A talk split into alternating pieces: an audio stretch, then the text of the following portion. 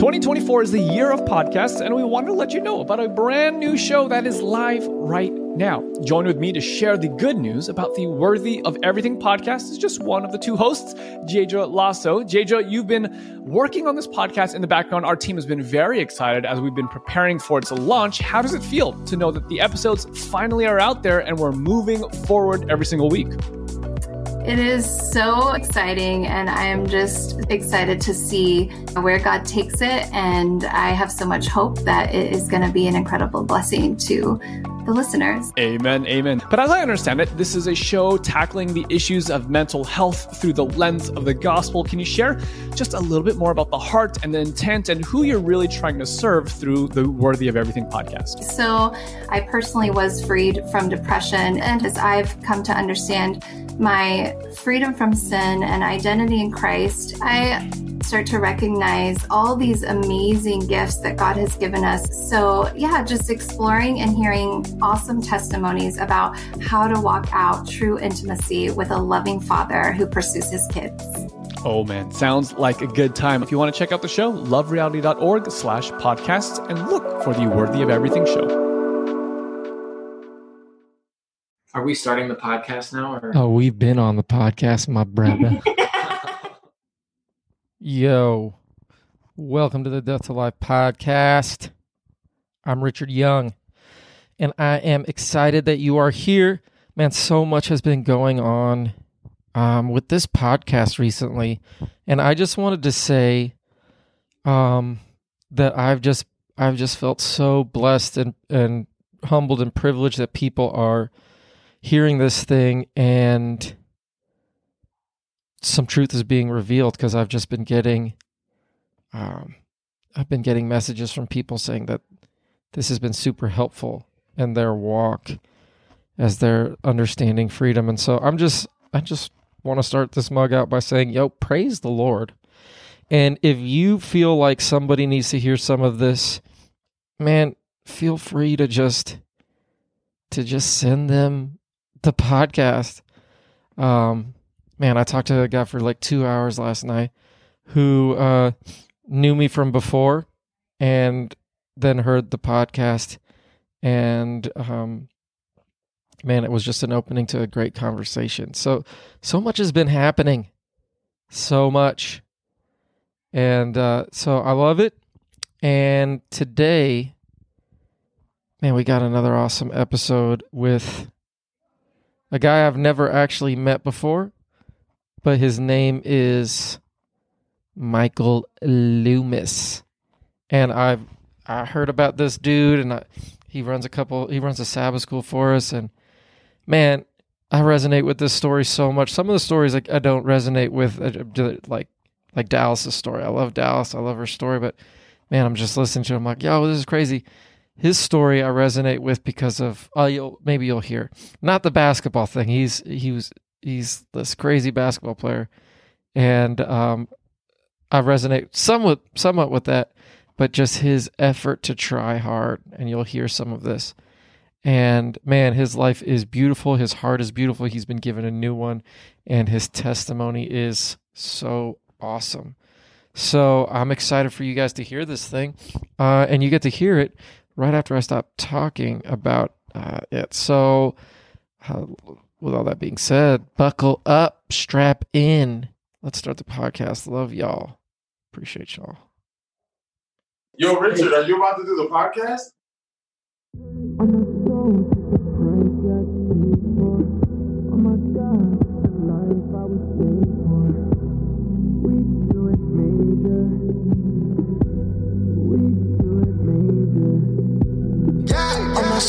check the price, yeah, it's paid for.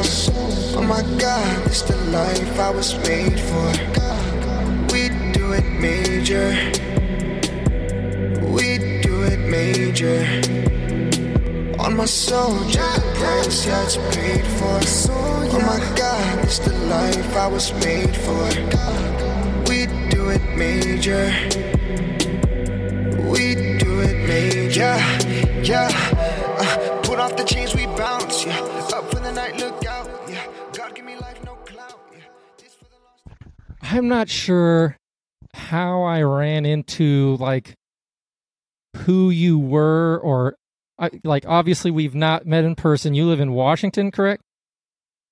I live in Portland, Oregon. Okay, you live in Portland, Oregon, and like I'm cruising Yeah. on the internet, and it seemed like oh, there's this guy, and he's kicking it with Tyler, but it it almost felt like oh, I I probably know this guy, and then I'm like Tyler, who who's who's Michael Loomis? Do I know Michael Loomis? And he's like, no, I don't think you do, and I'm like, well, what's the story with this guy? And then he started telling me your story a little bit, and then he's like, yeah, Michael, uh, he's a huge baller. And I was like, what? And so one night, me, uh, Tyler, and Jonathan, and maybe you remember this because maybe we were messaging you.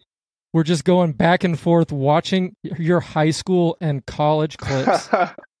and uh, yeah. and I was like, and Tyler's like, yo, this dude's story is crazy. And I was just like, uh, I'm going to need to hear this story. So I don't know where your story starts. I know that there's basketball in it. I know that there's freedom in it. Um, where, where, where do you think it started? Where were you, um, in your understanding of who God was and the value you had when you were growing up? Hmm. So my story starts at the beginning. So my parents, I was actually born in Nairobi, Kenya. Oh, word. I don't know if you can tell by by looking at me, yeah, but I'm a, for anyone who's listening to the podcast, I'm the palest dude you'll ever meet. So, but yeah, so my parents were missionaries. So I was born in Nairobi, Kenya. So I lived there for a year. So my family, like my family, very, very religious, very Christian. So that was the foundation of my upbringing. So and then also hoops was everything was number one. My grandpa, I don't know if you guys got into this, but my grandpa, he was a three-time All-American at Purdue. He played on the 1960 Olympic team, won a gold medal with Oscar Robertson, Jerry West, Jerry Lucas. Like he's friends with those guys to this day. He was actually talking the other day about hitting up Oscar once he goes to Florida, and he calls him Oscar. So that's pretty cool. And then big he O, was he's like, "Oh, yeah." I'm gonna text Oscar. We're gonna play a round of golf. We're just gonna hang out. Uh, so funny. I stole his number off my grandpa's phone. So I have Oscar Robertson's number in my cell phone right now. Just a humble brag. So That's just a humble brag. How- yeah. but, how I mean, tall is he? He was rookie of the year. He's about six six, six seven. Okay. Yeah. So rookie of the year, three time All Star. My dad played basketball at Stanford and Harvard. My mom played and also played volleyball at Oregon. So I was raised in a an athlete family. And so basketball is like from the time I was two, I had a ball in my hands. Like it was everything to me. And so yeah, I had a pretty from what I remember, a relatively normal upbringing. Was raised in the church, Bible study, Sunday school. Actually, it's funny. When I first accepted Jesus, I think I was three years old. And I think the Sunday school teacher did the classic hellfire and brimstone Uh huh. message. And I'm like, dude, this sounds terrible. Like going to hell? Are you kidding me? So I went home, accepted Jesus into my life so I wouldn't go to hell. And that was kind of my whole faith. A lot of my life early on was there was this idea of hell and then there was God. It was like, okay, one or the other. I don't want to go to hell, so I'm just going to do this this Christian thing, but I never really saw life and I never saw anything different. I just like I was a troublemaker. Yeah. And so I was always, you know, going against authority. And so I don't think people knew how to handle that in the Christian schools I grew up in and the church. And so um, I was kind of I didn't rebel, you know, in the sense of doing a lot of crazy stuff, but I just kind of went through the motions. Um, but yeah, relatively normal upbringing for me. Um, from what I remember. So was why wait, why were you getting in scared kid. It's trouble? really- What, what was going on? Man, I don't know if it's like I just anti-authority growing up, where someone tells me what to do and I didn't want to do it. Looking back, we had more family problems than I think I knew at the time. So it's just really interesting to see how generational stuff happens, right? If you know you have parents living from lies and they have say it's anxiety or whatever, a lot of times the kid then picks that up. So I was actually a pretty fearful kid as well. Like I, I found out that I started going to therapy pretty young hmm um, because I just had a ton of nightmares. And so I was always kind of fearful, kind of shy a little bit until I, I warmed up a bit, but relatively normal for what I remember from an upbringing. And then junior, so about middle school is where things really shifted in my, for myself and for my family. So my uncle, he got really sick and almost died. And so my mom, I think, just to preface this, like my mom is in such a better place, and so because she got the proper treatment that she needed, but she kind of had some mental health issues just growing up, and then I think a little bit through my early years. But then my uncle got really sick, and he almost died. He actually ended up passing away from he he needed a transplant, and then he ended up dying from pancreatic cancer. And so during that time, my mom went into a pretty deep depression. And so it went to a point where all of a sudden, like my mom's no longer around and she's in her room all the time. I never see her. Um, and it was a lot of it was she went to a, do- a tough spot and I don't want to get this topic much, but she got put on medication and it just affected her very negatively. Like a lot of times it's just, it's just an experiment. They just try different stuff, see Sure. what works. That doesn't work. They put you on something different. So, but she got really, really bad. And so she wasn't really around much. Um, growing up. And so that's when I kind of started to I noticed there's one year where all of a sudden I went into a shell. I was a pretty, you know, I was I was shy, but I was more of an outgoing kid in class. You know, I knew everyone. All of a sudden I was super shy, like pretty insecure, anxious, um, just didn't want to get outside myself, kind of went inward. Hmm. Um so that happened and then like my dad, I think he was just trying to figure it out. You know, he wanted to be there for my mom and what he was going through, but it came across everything is how a kid perceives it. You know, I don't know what was going on objectively, but I felt like, and I think my sister felt the same way that, you know, we weren't validated in how we felt with the situation going on in our family. So mom's not there. And for me, I don't know what depression is. No one explained it to me. I'm like, why don't you just show up? You know, what's going on here? And so I'm perceiving it. And I, I get super mad at her. I'm mad at my dad because he's not validating us. And so just like our relationship and our family just kind of went downhill. And I got to this point where I was like, all right, like it's me. Hmm. Like it's me against the world. I'm gonna I'm gonna do this myself. And so I kind of went to this place where I was like, I don't need anyone. Um, How old were you? How old were you when that you think that was going on? When it was you like sixth, seventh, eighth grade. Oh man, those are Sixth, tough seventh, eighth grade. I started to get to that point. Yeah, that's already a tough time, man. Like I, you know, I was hurt. It started getting a little chubby. You're going through the growing pains. You got the acne. You know, you're trying to figure it out already at that point. So I'm going through this at that time as well, um, which was difficult for sure. And then where things got pretty bad. So this got to a point where I couldn't even, and it wasn't until like a, like this last year where I could even make eye contact with my parents Really? because there was so much anger. So my freshman year, I want to preface this. I let my mom know I was going to be talking about this, but and this is again, she's doing a lot better. Yeah. Um, and this was a lot of it reaction to medication. But I get a phone call from my dad freshman year of high school. I'm kicking it with some buddies. He's at a a baseball or softball thing with my sister, a, a congratulatory end of the year thing. And my mom, because she was sick all the time, didn't go to a lot of events. Uh-huh. And so I get a call from my dad, and he says, Hey, go into your mom's room, make sure she stays awake. Because if she doesn't, like, we don't know what's going to happen.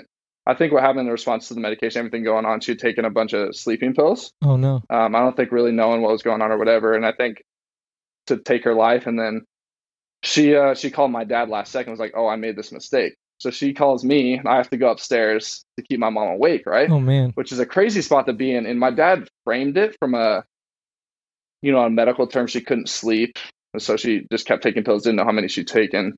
Um, and so I kind of just accepted that, but I knew what the result was. So I go up there, and this is so crazy. I can't believe this happened, but I'm looking her in the eyes. Mhm. And I just like, because I mean, she's drugged up, right? And so I look her in the eyes, and I was just disgusted. I, I think I looked at her and said, What the hell are you doing? Hmm. I looked at her and walked out of the room, knowing that had she potentially gone under, she could have died. And I was okay with that. Which is wild to think. You're just so angry at her? Just angry and disgusted. Like I even said this post that for there was a while where I thought, man, my life would have been better had my mom had died. Like my life would have been easier, more peaceful, not as much anger if she would have died. Wow. So did, Which did you is- even know yeah. that this was like your reason was anger? Or were you just like, I'm just fed up with her being sick and you're just kind of at the end of what you could do about it? Yeah, I think for me, I've always had the mindset of, okay, stuff can suck, figure it out, move on.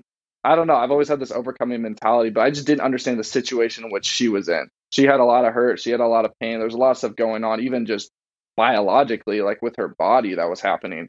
And so I was just I was just angry because I looked at, you know, all these other parents, all these other moms, and they were showing up, they were there, they were doing all these things. I'm like, you can't even bring my lunch to school, right? So it was this I just had a lot of anger and I mean, fast forwarding the lie I believe I was living under. I, at the time, I felt unloved. I didn't know that. Right. Like I felt like I was unlovable because of all that. Um, I didn't know that at the time, and it just came out as anger towards her for her not being there, right? Um, and I think there's probably sadness I was masking. hmm Um, but yeah, Yeah, man, we really don't understand that people because it's very hard for us to put ourselves in people's situation and we don't understand that most everybody is doing the best that they can. Like they make decisions and you're like, "Well, I wouldn't have made that decision." But in their circumstance and what they're thinking, nobody's just like, "Here's option A and here's option B. Option A is going to be the best and option B is going to be not as good." But I'm going to go with option B. Yeah. They're always going to th- take whatever they think is the best. But from the outside, of course, maybe it isn't the best. Taking a bunch of sleeping pills isn't the best. But at some moment, at some time, she's feeling like it's better in this world if I'm not here. And that's like the saddest thing.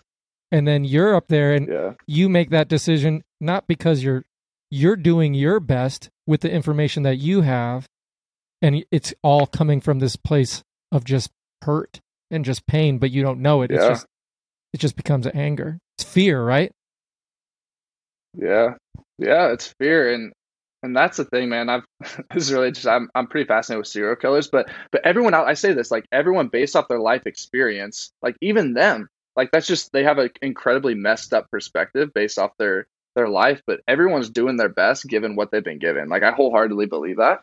Um, no one's out there just trying to.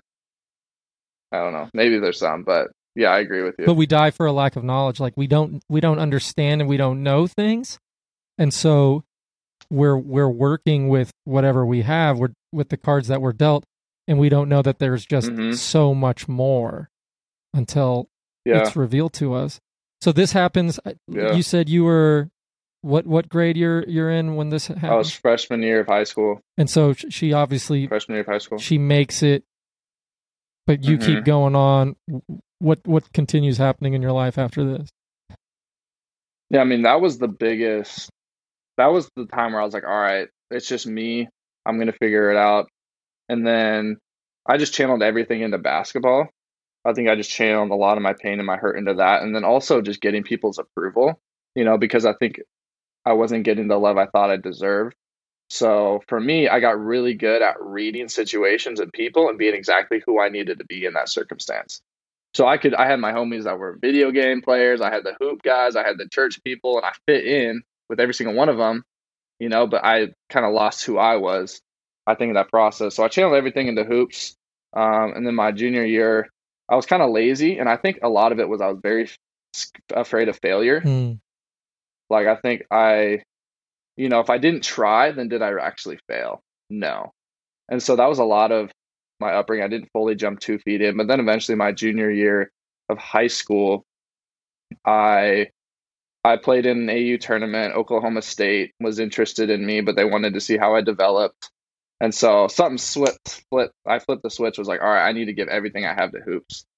And so I went like 110% in. I'm telling you, I did the I was counting my calories. If I couldn't count it, I wouldn't eat it. And honestly got very control of like controlling about that. Um, but I mean it was I was working out, you know, four hours a day um, after school. Like I was so dialed on that. And I just put everything into basketball. And eventually I put it into school and all that. So my goal was always play professional basketball. Um, I saw my grandpa do it, you know, and so that was always my goal. And so and, and my time during all this faith, it was really just like show up. It's what I'm supposed to do.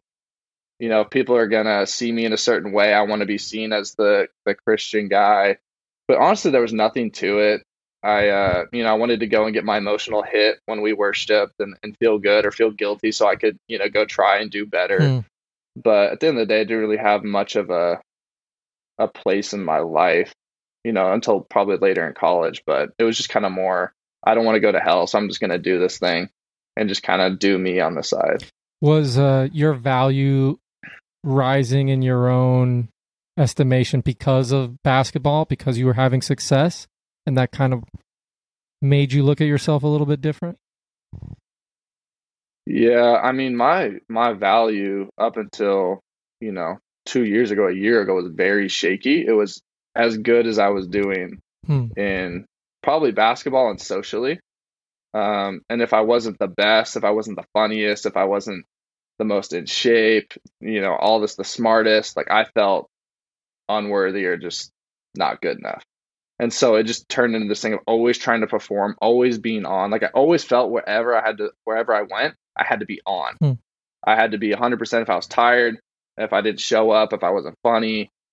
Like it was, wow, like I'm not good enough. I couldn't accept that. So just turned into huge performative in everything that I did and just try to achieve as much as possible. So socially, um, so you did have some good times. Would, would kids that went to high school with you, and if they would hear this story about you, would they be like, "Yo, I didn't know dude was going through any of this stuff. I would have, I would have said something, or I would have." Would they be surprised at hearing about the turmoil that your life was at this point? Yeah, probably. And obviously, I'm talking about the negative stuff because I want to highlight that because Yeah, that's cool death to see to the life, death to yeah. life. But yeah, so I want to highlight the worst of the stuff. But um, no, I don't think so. You know, I think things probably popped through and how I acted, but you know, I knew how to I knew how to turn it on. Like I could be by myself, someone completely different. I'd go out and it was it was Michael, funny, joking, friends with people.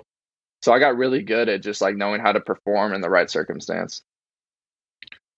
So, what happens with basketball through high school? You you're pretty good your junior year, senior year comes. Uh, how's it? How did that go?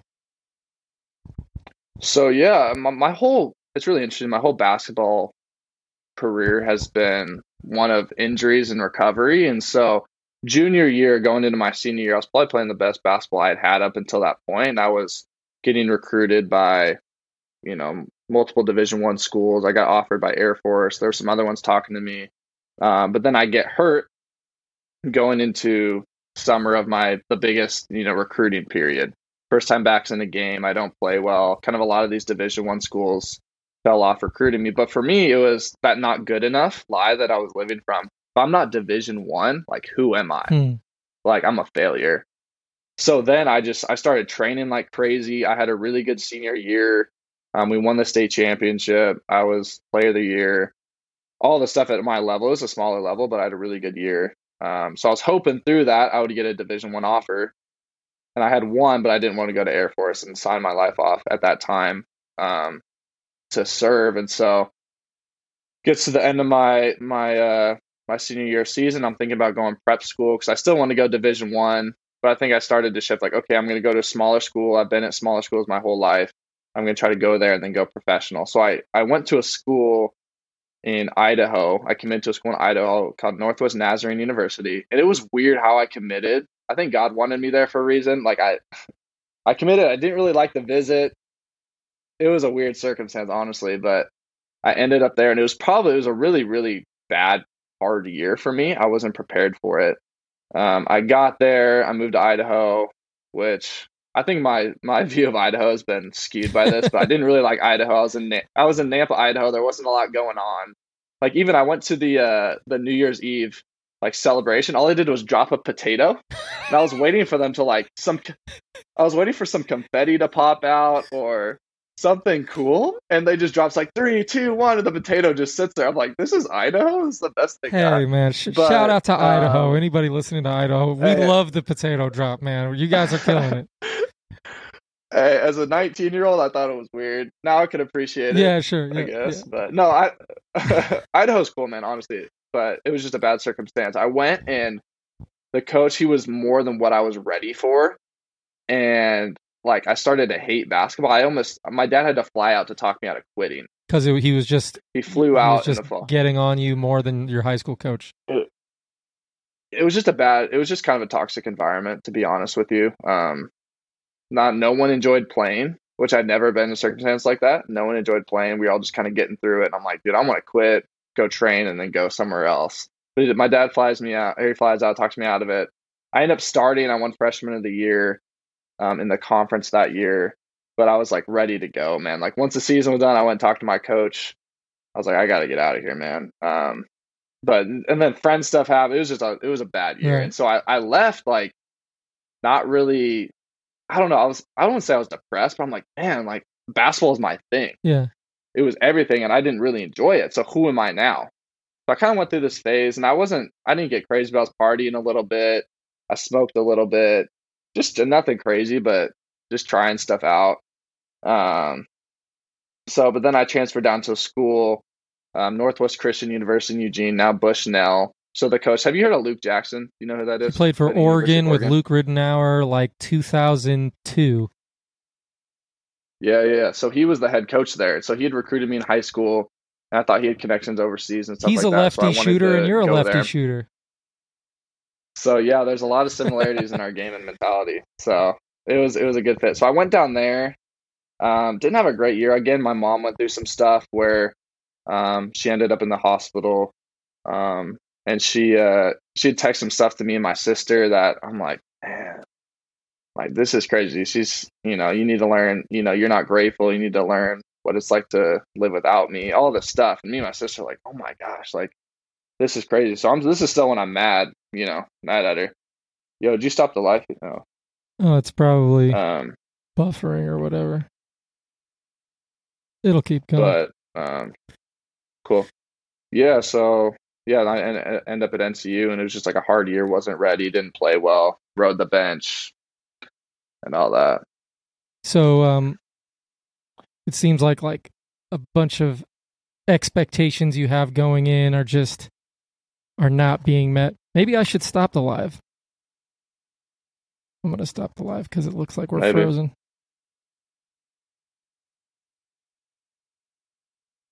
All right, we're going to delete the video. All right. That was a good start. You you know, Hey, now I can it. We got a focus now I, now I can focus on just the story.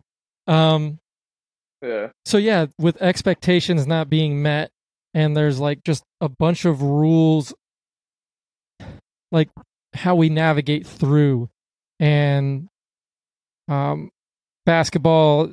It just seems like it's losing its um, its magic that it had for you as a kid. What Mhm. what's the mindset? You're just like, I'm gonna keep chopping wood. I'm gonna keep trying, or did you were you thinking about giving up? I just had no other outcome in my mind besides basketball. So as much as I was unhappy with it and things didn't go the way I wanted even when I transferred that first year, like I've always my mentality is always okay, I'm just going to outwork everyone. Mhm. Like I'm going to put so much time in the gym. Like po- after that season, I was man, the hours I put in in the weight room on the court was ridiculous. And I was playing some of the best basketball I've been playing. I was athletic, feeling good. I'm like, man, this next year is going to be special. And then I'm playing in an open gym and I start running. I thought I pulled my groin. Ended up, long story short, end up at a at a surgeon or a doctor and he goes, Hey, I think you tore your labrum in your hip. Oh shoot! I said, Okay, like what's the recovery on that? He goes, six to twelve months. I'm like, no way, man, another injury, and I have to like what? Like I was playing well. That had been my whole story was I play well and I get hurt, play well, get hurt. And so uh, I'm sitting there, I'm driving back, man. I'm I'm bawling my eyes out Yeah. In the car. I'm texting my buddy, like, man, dude, I'm out for six to 12 months. So I go see my surgeon, and he goes, honestly, man, like, this is a big surgery. Like, I don't know if you should come back and play basketball. Ooh, And that, but the thing is, that was never in my mindset. Like, I was like, I, I have to go back. I didn't play well. I didn't finish well. I have to finish well, regardless of what happens. Like, how I went out that last year, I was angry. I was bitter. I wasn't a good teammate. I was like, man, I can't go out like that. So it started a year long recovery to get back, even to get back onto the court. this sounds like the Bo Jackson injury. Like I don't know what his exactly was, but it's down there on his hip. Would you? It was a labrum. I don't. I'm not anatomy and physiology. So what? Yeah, explain. like you just you just rip something that's going to take a long time. Like that's main for turning and moving and everything. Huh? Yeah, so it's what Isaiah Thomas did. Um, he was playing with the Celtics, I believe. And so a lot of people tear their labrum in their shoulder, but basically it's the lining on your hip socket. Mhm. And so basically, I had too much bone. I had a bone abnormality that was wearing and tearing on that hip. And so eventually it just like tore like a lot of it. Oh man. And so then you have all these symptoms of like all this muscle pain and, and tightness and stuff like that. So then you're just gonna keep on keeping on in your recovery, right? You're just gonna kill it there, right? Yeah, I'm like, I'm going to be the best in this recovery. I never touched my foot down to the ground for six weeks. I did everything right, recovery wise, you know, did everything. Every every exercise every single day. I was like, I'm gonna do this the best. Like I have to because I don't want to mess my hip up. Like I have to come back and play. So eventually I came back and played. Um, it took a year just to even get back on the court to play. So then I go into my junior year. Um, go into my junior year. I'm playing great basketball. Like I'm, you know, one of the better players. I'm killing it. And then again, first game, I get hurt. Oh no. I get hurt. I thought I retore my hip. So I'm I'm texting my mom like, "Hey mom, if, if I'm if this is it, I've already tore it. Like, can I go study abroad? Like, I'm just I'm done." And so it turns out I didn't tear it. It was an injury. Came back eight weeks. Um, eight weeks later. But honestly, during that time, I learned so much. Like, I grew as an individual of like understand, at least from a team perspective, Uh-huh. like what it means to be a winner Yeah. and sacrifice and do the little things. Like I learned like that time made me the basketball player I was the last two years, or at least the last year. So I wouldn't go back and change that. Even during that injury when I was out for eight weeks, I was like, okay, how can I go back and just be a someone? So I wasn't a big rebounder. I came back was rebounding everything. Mm.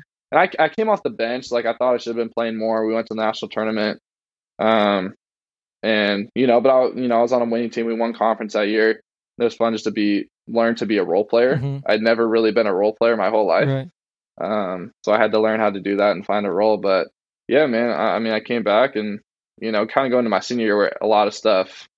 That's where a lot of stuff started happening. But just for myself personally, but yeah, it was it was a long journey back, man. It was it was a grind. So what starts happening for you personally as you're going into your senior year? Man, so this is usually where I start my testimony. So, so I go into that year. I I redshirted a year, so a lot of my friends had graduated. And I'm like, man, I just have a feeling this is a year of growth. So I get super into the Enneagram, Myers Briggs. Like I'm trying to learn everything about myself. I'm doing all this stuff with church. Oh man, I gotta backtrack. So my faith journey. Yeah. So this, the year I get hurt.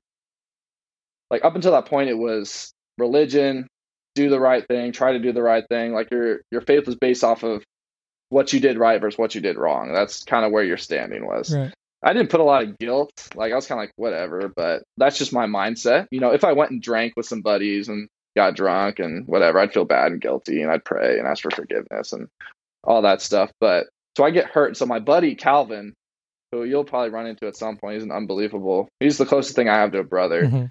He'd been inviting me to this Bible study Hmm. for a year since I got there. And because I had basketball, I had an excuse. I didn't want to go early morning, like 7 a.m. I'm not getting up at 7 a.m. Hmm.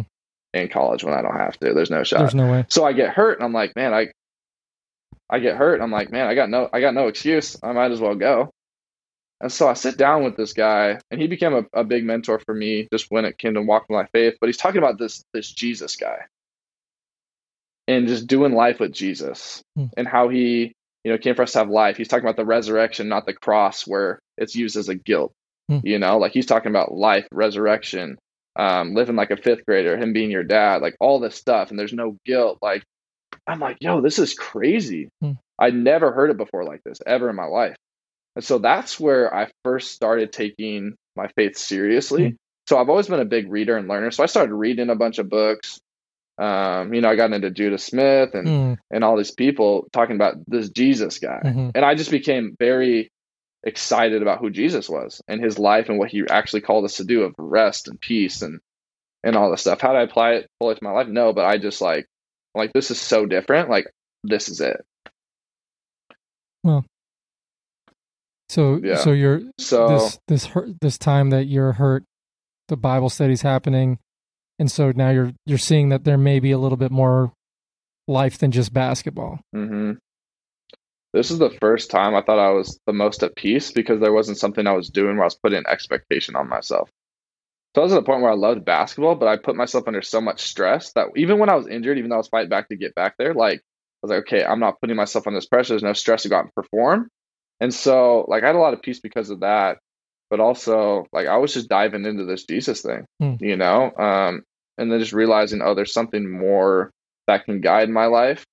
I didn't really know what it was, but like I felt good. You know, the feelings were there. Um, and so I just kind of pursued it. And that's where I started taking, like, I hadn't gone to church consistently, really, up until that point. And I started going to church um, and just taking my faith more seriously, getting into the word, you know, highlighting, reading Matthew, Mark, Luke, John, just got fell in love with John. Um, and just the messages in that. Um, but yeah, but it was still, it wasn't life, but Right. you know, I, I was starting to get excited about Jesus. Awesome.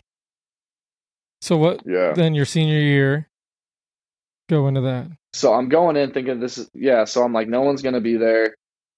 Um, this is gonna be a year of growth. So I made a a pack. I was like, I'm gonna read three hours a day. And so this is crazy. I'm sitting there, start of start of senior year. I'm sitting there in the morning and I'm praying, and written across my eyes, I read "Change the World."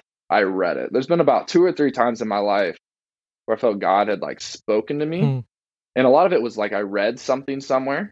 Like one time I was laying in my bed, I felt like God's presence crazy. This was before that, and written on my chest was Honduras. Hmm. I don't know what that even means. Maybe it has some application later on in my life.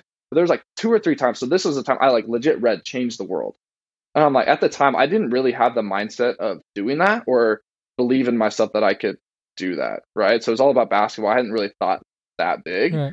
So right away, I'm like, okay, read three hours a day. You need to get serious about growth, all this stuff. Right at that time, like I believe part of it was spiritual, was I, all of a sudden I get this weird rash on just my knuckles. And so my dad's a doctor, so I sent a picture of it to him and to have him prescribe some antibiotic or something or some cream. And so he sends a he's like, "Hey Michael, I was googling what this could be. The only thing I can really find is this autoimmune disease called dermatomyositis, where basically you start getting these rashes all over your body, you lose the strength in your shoulders, your hip, you kind of just become like a shell of yourself." And I'm like, "No way," because up until this point, my whole identity was, you know, how I'm perceived, right? How do people see me? Am I successful? Basketball. I'm trying to get back to that. And so, literally, like all of my fears, my deep lies that were being played off of, like all of them got hit with the possibility of this disease. And so, I went into just so much stress, so much anxiety. I was probably checking online, kind of OCD type behavior, two hours a day, checking symptoms, diseases. Like I was just in a bad spot, man. I don't think I ever had a panic attack, but there was times where I'm like, this is bad. I'm just waiting for the diagnosis. I'm seeing doctors. I'm stressed out, right? Like, this is insane. During this time, I'm also hurt, so I missed the first month when I went back to school because I was hurt. So I have I don't even have basketball during this time. So I'm like, man, this is horrible. So yeah, that like started everything. And then because I was at this level of stress and anxiety, like once I finally got the diagnosis, in medical terms, they never give you a definitive diagnosis. Like it pissed me off. I'm like, dude, tell me I don't have this thing. Like, oh, like we're pretty sure, you know. So I never got that full confirmation I didn't have it. Hmm. But they were like, you probably don't. But I'm already at this level of stress and anxiety where, dude, it was so bad. Like I was anxious and stressed all the time. I was having intrusive thoughts, like stuff I just couldn't get out of my head. And I'm going through life, right?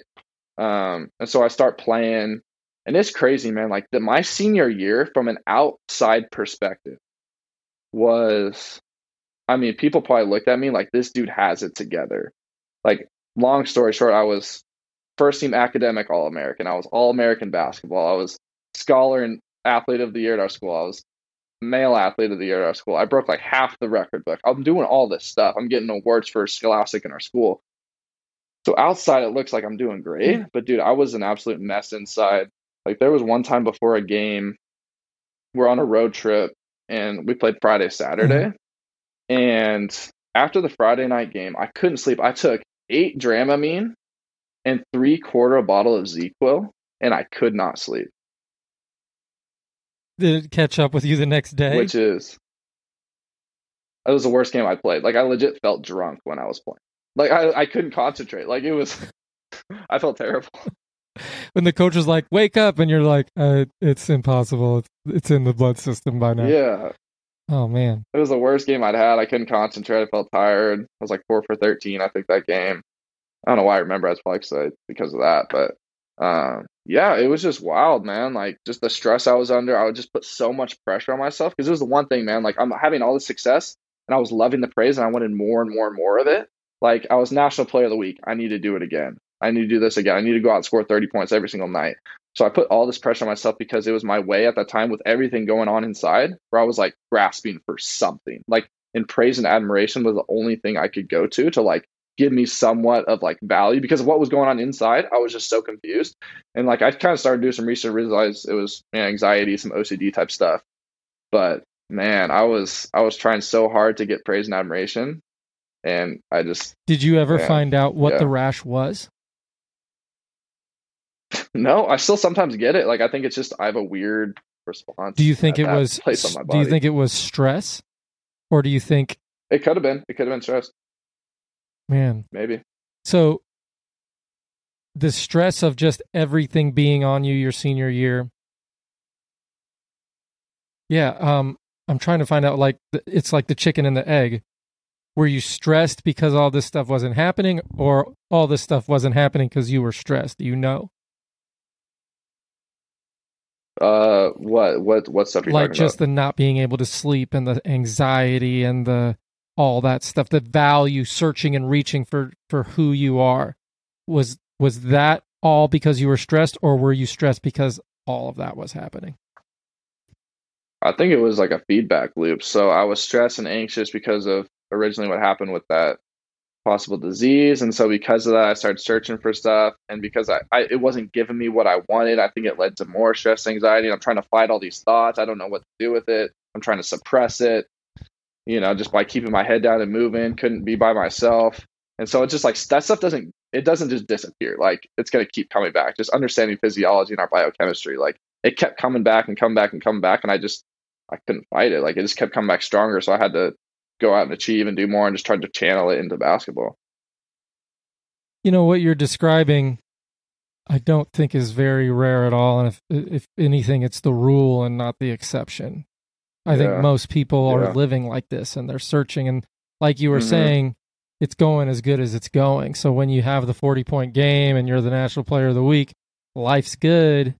And then when you go 3 for Mhm. 14 because you're on ZzzQuil, life's bad. And um, we think that this is normal. And so we pray for the 40 point games and we ask him to not give us the 4 Mhm. for 13 games. And we think that's what this thing is about somehow. Yeah, man, it's just crazy looking back at living that way. Like, it's just crazy because so many people not knowing their value, like they're trying to find something. Like for me, luckily, my I don't want to say compulsion or addiction was, in society's terms, acceptable and praised. Like for me, I channel like my uncomfortability, my negative emotions. What I did was into achieving, which in 21st century America, Mm. is praised. Like that's you're doing a great job. You're working super hard. You're grinding. Like you're not stopping. Like that's so awesome. But it's like everyone else. Like even like luckily, like I could have been something else. I could have gone to something else, and that could have been my my drug of choice. It just happened to be it was achievement and something that was praised. And so I don't think I really noticed it was a problem. Yeah, I feel like what you just described over, you know, this injury coming back injury. It's like a Nike commercial in a way where like at the end it's just like, yeah, man, this is what you got to do, but if you do it, you'll and so people like it's not it's it's not Christianity. It's not it at all, but somehow we think that because it's nationalism and Christianity are kind of tied up together and the American dream is pull yourself up by your own bootstraps and make yourself something and and uh Yeah. Yeah that's not it though it's praised. Like my my bent pre pre gospel was to go and achieve. And like we live in a society where if you're sleeping less, you're achieving more, you're taking no days off, like you're the man. And so I just went hell bent on that and just dove 100% into that mentality. so what happens after your your senior year So I had basketball to distract me. So that whole year I was actually seeing a therapist. So I wanted to get through a lot of my family stuff. I was like, okay, I'm just I need to move past this. You know, like I need to not that I wanted to forgive, I just I didn't want it. I wanted to grow. So I just I, so I was seeing a therapist in Eugene, kind of working through some of that stuff. But the year finishes and I didn't have basketball to distract me anymore. So all of a sudden I legit was anxious. Like I couldn't I couldn't do anything with it. Like it was there. Like I couldn't get rid of my anxiety. It was like from morning to evening. I wake up and I never was I don't think I was depressed. We're like, man, I'm I don't want to be on this earth anymore. But I was like, man, my life would be a lot easier if I didn't have to go through this every single day. Like I'd get up and it was like, all right, time to put my backpack on. Like let's just grind through this day and get through it. So eventually got to a point where I'm back home on a weekend and I'm sitting at a computer writing a paper and I legit could not concentrate. I couldn't I couldn't get out of my head. And so I finally for me to be vulnerable to my parents at that point in my life was didn't happen. And I sat them down. I said, "Mom and Dad, this is what's happening. Like I need to get help. Like I need help. Like I I can't keep living like this anymore." Mhm.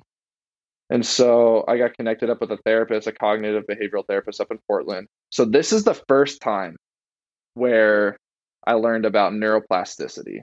I had a very fixed mindset on who I was. Like there was stuff I was always going to struggle with. I couldn't change. So I read this book about neuroplasticity. It was like change your mind, change your life. And I'm reading this thing and I'm like, this is what I've been looking for my entire life. I just didn't know what it was. This is what I thought. Like I thought neuroplasticity was the answer. Right. So I mean I went hell bent, man. I read probably 80 to 100 books on everything emotional health in the next you know, two, three years. Like I dove headfirst into this. You were the A lot of self help king, bro. Dude, everything, man. So I I just dove 110% into that. But the thing is, I'm you know I'm seeing a therapist in Eugene. I'm seeing one in Portland. I'm trying to figure this thing out.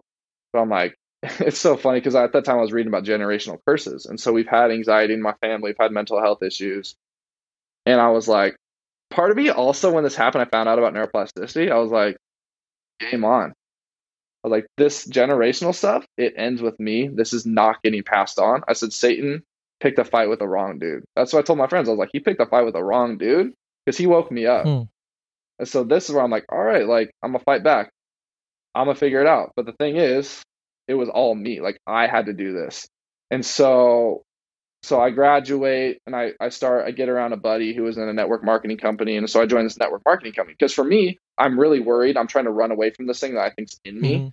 Right? This anxiety. You always you're always told that, hey, it's always gonna be there.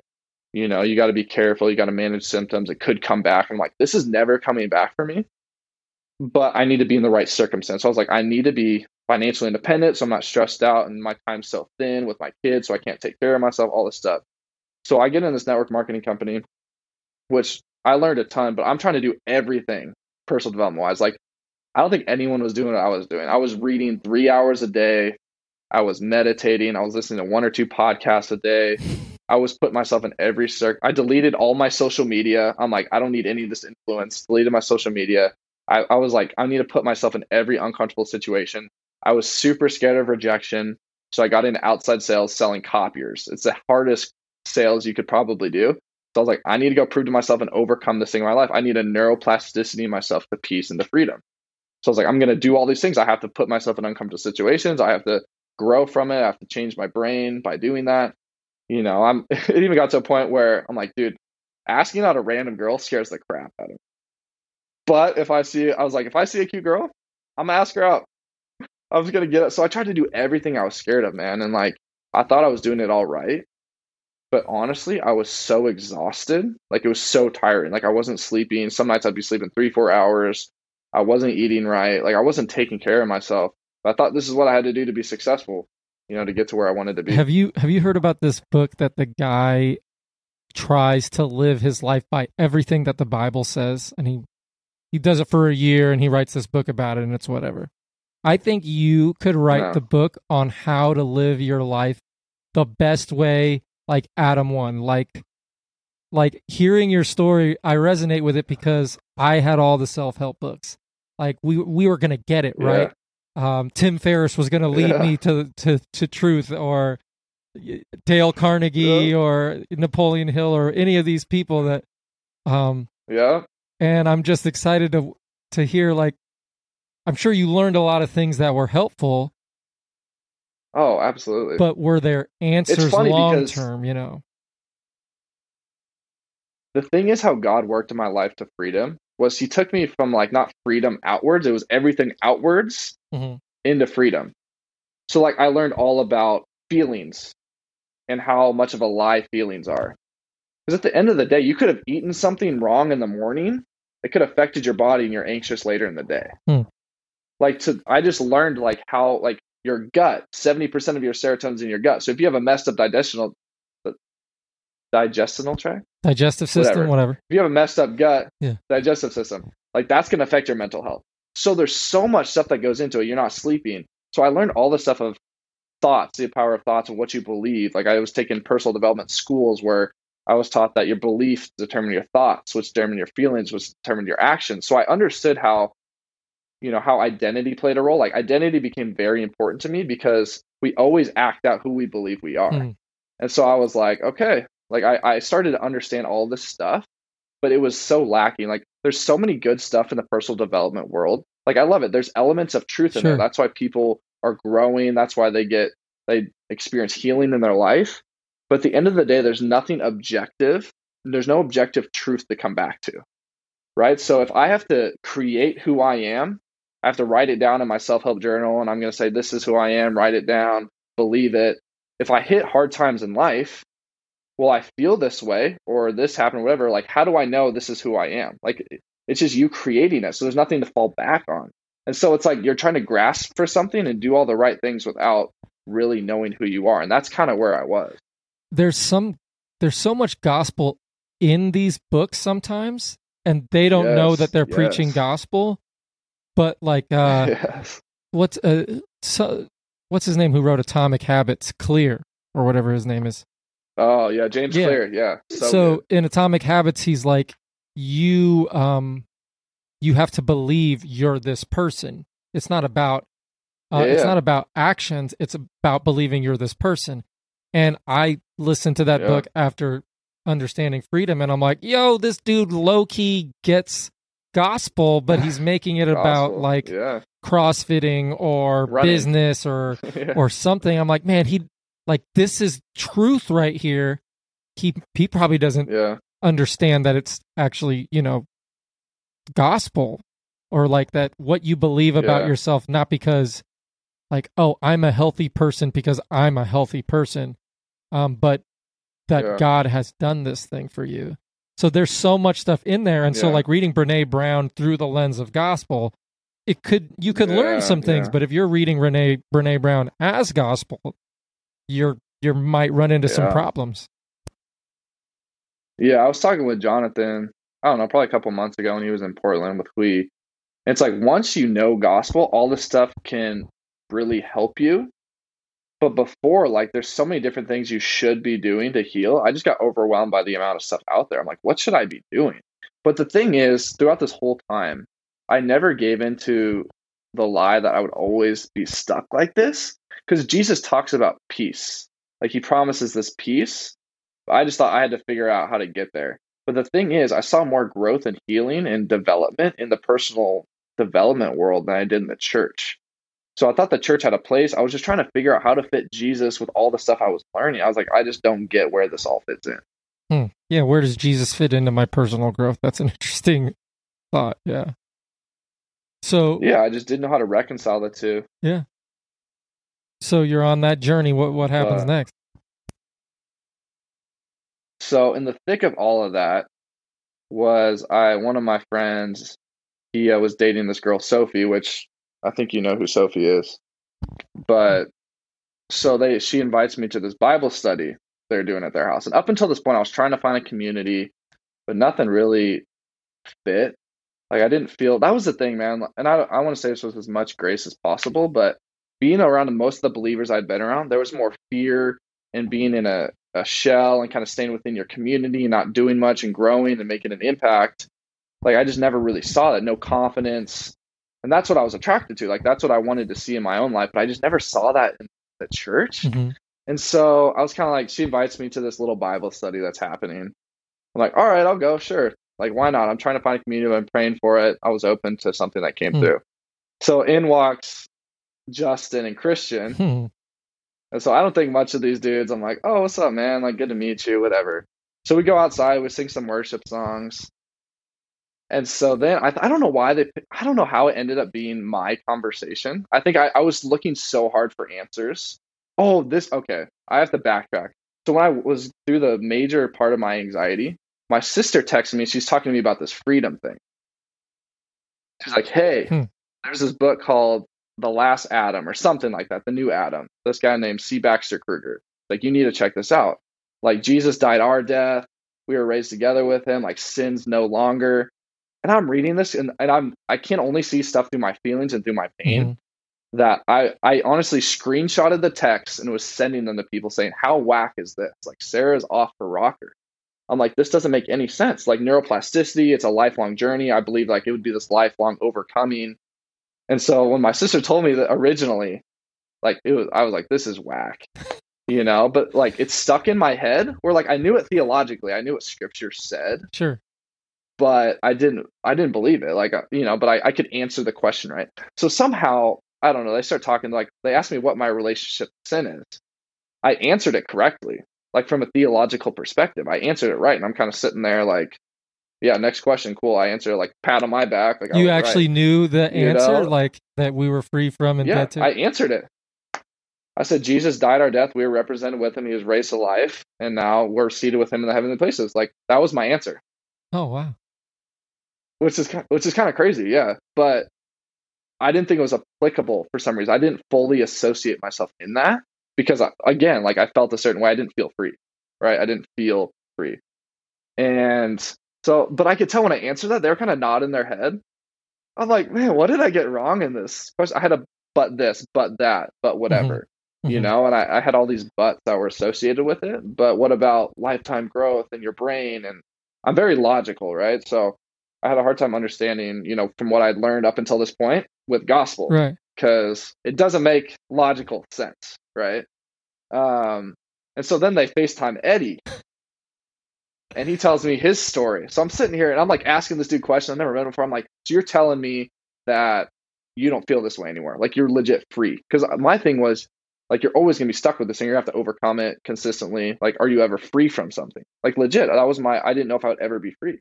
So you were And so I'm- questioning I'm these dudes? Tell me a story. like afterwards you're like they're talking about freedom and you're like, "Eh, what about this? What about this?" Is that what I'm here? it's I'm face to face with them. Like I'm asking all these questions because I like I wanted it to be true, but I just I like there's no way. Like, but I wanted it to be true. And so Eddie's telling me the story. I'm like, how long did it take you? Because I wanted to know how long do I got to do this thing till I feel good. And he's like, man, that's not the point. It's knowing God. You know, Yeah. Eddie. I'm like, I'm like, bro, give me an answer, man. Like, no one was giving me definitive answers of what I had to do from like a step by step. So I'm just like, man, this is crazy. And so I remember I used to be the dude where it's like, okay, everyone goes away. I want to sit by myself, think, like, act like I was really into that, like, you know, kind of perception. So I'm thinking to myself, I'm like, like this is, I want it, but I just, I don't know, you know. But the thing was, they had something, and I heard this story of what Eddie had Mhm. and what had happened in his life. And even though I couldn't believe it, I wanted it. So I was like, I need to keep showing up. Hmm. I need to figure this thing out. And so I just like spent a lot of time with Justin. I think Christian eventually Christian was here in Portland for like I don't Who know, who months, knows where that dude like. I don't think That dude is that long. everywhere. Bro, he's everywhere. He just picked me up from the airport when I was in Dallas at like 5 a.m. Man, he drove like 40 minutes out of his way. And he's like, "What's up, man? Such a good What's dude. up, I'm, dog?" I'm like, bro, I'm like, bro, you don't got to pick me up. He's like, I got you, bro. And then he took me to get breakfast, wouldn't let me pay. I'm like, this dude, man, this is I unbelievable.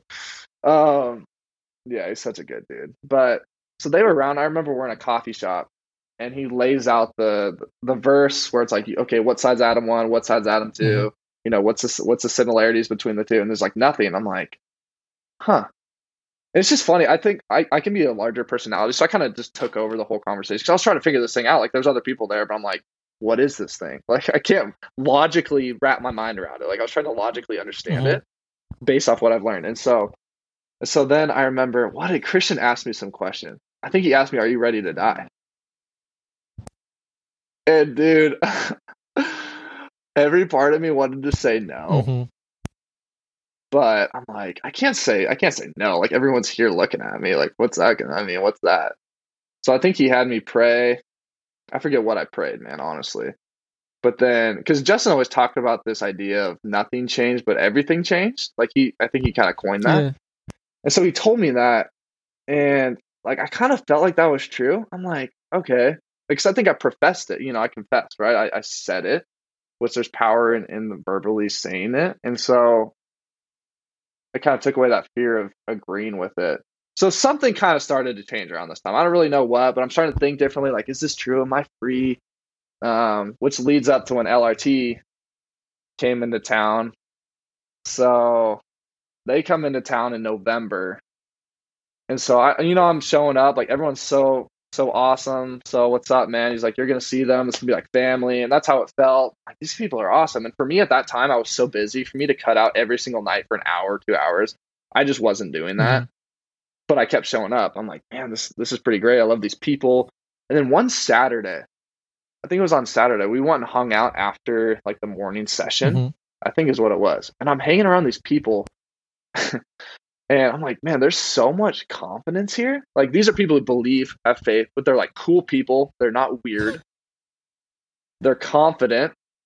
Like I like I'm like, this is crazy. I've never seen this before. I remember leaving like texting friends like, yo, that was different. I remember Jayla said something. She's like, honestly, all this stuff could happen. You know, my family could get killed. I could lose everything, and I'm good.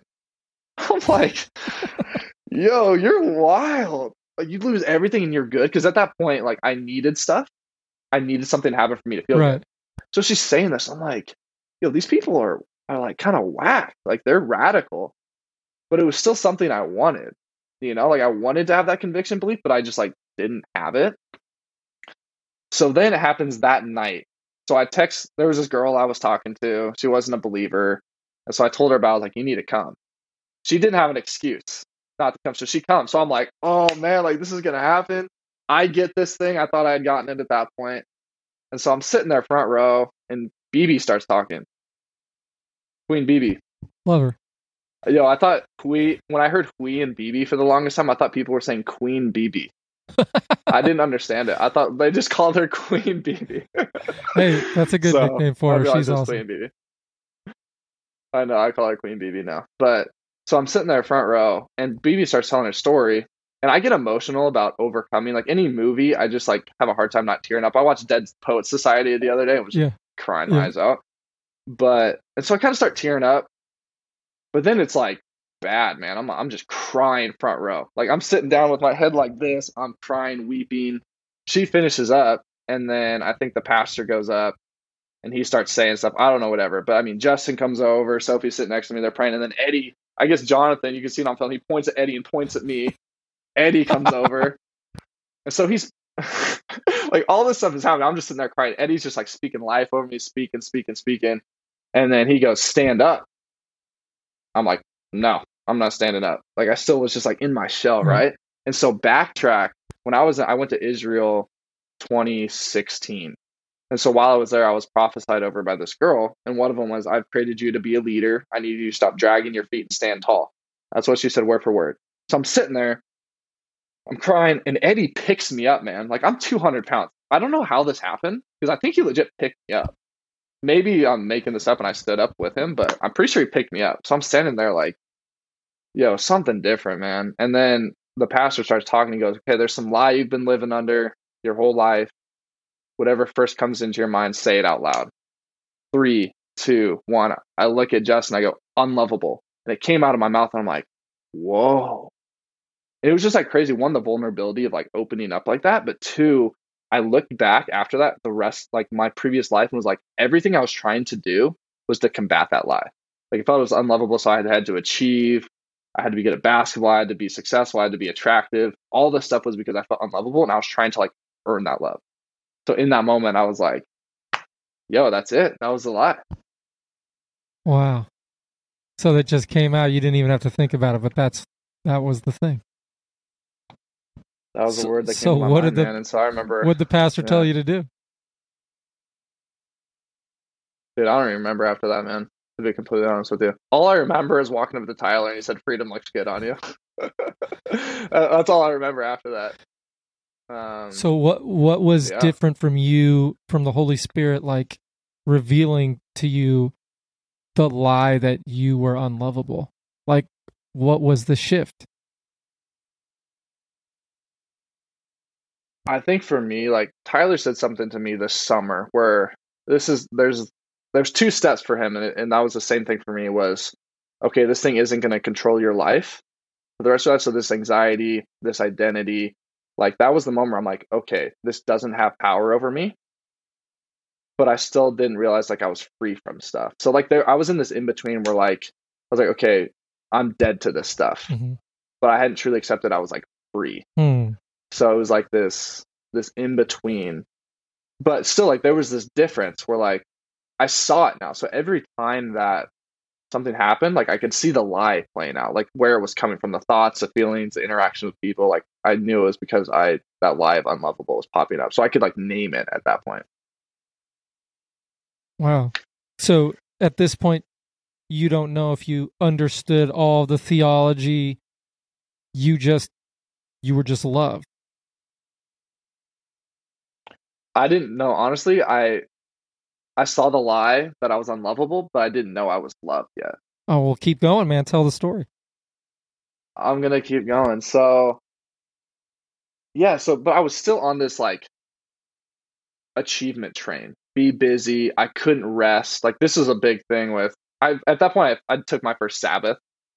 And I'm like, yo, that was awesome, man. Like I remember telling we, I'm like, hey, I'm gonna Sabbath tomorrow. She told me to talk to me about it. But the thing is, I felt so anxious all day because I wasn't doing anything. Like I wasn't re- like I honestly taking a day off. I was so anxious. Like I couldn't. I was trying to read. And I'm just like I got to do something. Like all this stuff. It was wild, man. I remember that. Even the few of them, like, dude, I'm wasting a day. I could be out doing stuff, my business, and man. So I, I still was on this like rest. There was it was what? Oh man, I I'm keeping remembering stuff.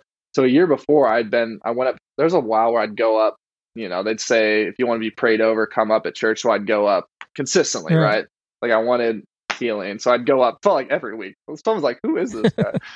so I went up and this guy prayed over me and like, cause I was, I had these dreams that I felt God had put on my heart, but I've made it my responsibility to make them happen. And so I remember a guy prayed over me and said, God wants to bring you to a state of being, not doing, and then work in your life from there. So there's this whole idea of rest that had been spoken. Like I kept reading books about rest. It kept coming up, like this idea of rest, but I, I refused to do it because I felt like I had to do what I'm doing to achieve what God wanted to do in my life. Like it was so whack. But so I was just still busy grinding, working hard. You won't believe how many people live like this, bro. Like even people that keep Sabbath on a regular Dude. basis, they don't understand entering into the rest of the finished work at the cross. So it's like you on that day, No. like, oh, I don't know what to do today. I feel kind of weird.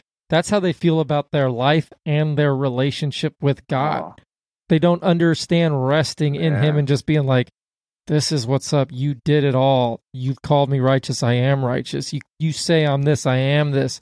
And just praising and relaxing and and and resting in that truth. You were doing yours was like a microcosm, like a day, but people are doing this whether they keep Sabbath or do Sabbath or whether they whatever. This is like a Yeah. unrestful generation that we have that we're living in. Yeah, and so that whole day I was like, man, I got to go back Monday through Saturday and do this thing again. Like I remember I'd be driving home counting down how many hours I'd sleep that night. Dude, I'm exhausted. But I just I've always been once I set my mind to something, I'm gonna do Mhm. it. And so I just like had a way of just putting my head down. Like I don't know how I went as long as I did doing what I was doing, but so yeah, so this whole thing happened. So I'm still like grinding. I'm still on the self help world. I'm still listening to podcasts and reading all the time, and I'm still trying to like combine psychology and self help with gospel to a degree. Um, I still like, I was still, I was, I was stuck halfway in between. Like I think, you know, Satan. Once we realize we're dead, he wants to keep us in that middle ground where we're like half dead. Mm, You mm. know, we're not fully alive. Where I was like still, like I didn't realize I was over here and like everything was catching up. Like this is my identity already, and I was catching up. I was like still here trying to like get there. You know, still. And so I was still grinding, hustling, and then I started dating this girl right before COVID happens. So COVID happens, and honestly, I was really happy for a bit. I, I thought it was gonna be two weeks, right? Like two, three weeks. We're back to normal. So I wasn't I wasn't disappointed. I'm like, man, this is a time where I I literally I can't go do anything. I was so happy to not have that pressure on myself. Like, man, I just get to sleep and watch TV. Like, are you kidding me? like, sign me up, man. Because it was something that was placed on me. Like, even when I got sick growing up, I was happy because I, you know, took the pressure off. And so this whole happens and then it keeps going, right? And it was weird because I always thought like some of my anxiety was I was just busy all the time, but all of a sudden like I have less on my plate and I'm still stressed out and anxious. And I'm like, what's going on? Like I have 5 hours to do two tasks and I'm stressed out about getting it done. I'm like, man, something's whack. So I'm still thinking like, what's going on? And then long story short, we end up we end up breaking mm-hmm. up. And so this is the first girl I loved. Like she's an awesome girl. Um, but I think it was on a crash course, mm-hmm. like from both sides. Like we both weren't ready, and it was on a crash mm-hmm. course because, like, still in the relationship, like I needed something from her. Like I needed her affirmation. I needed her to like me, and if it wasn't there, I was I'd go into, you know, try to figure it out. And one, we're spending all this time together. It was just a weird mm-hmm. situation, man, to start dating someone. Plus our our past leading up to where we were at.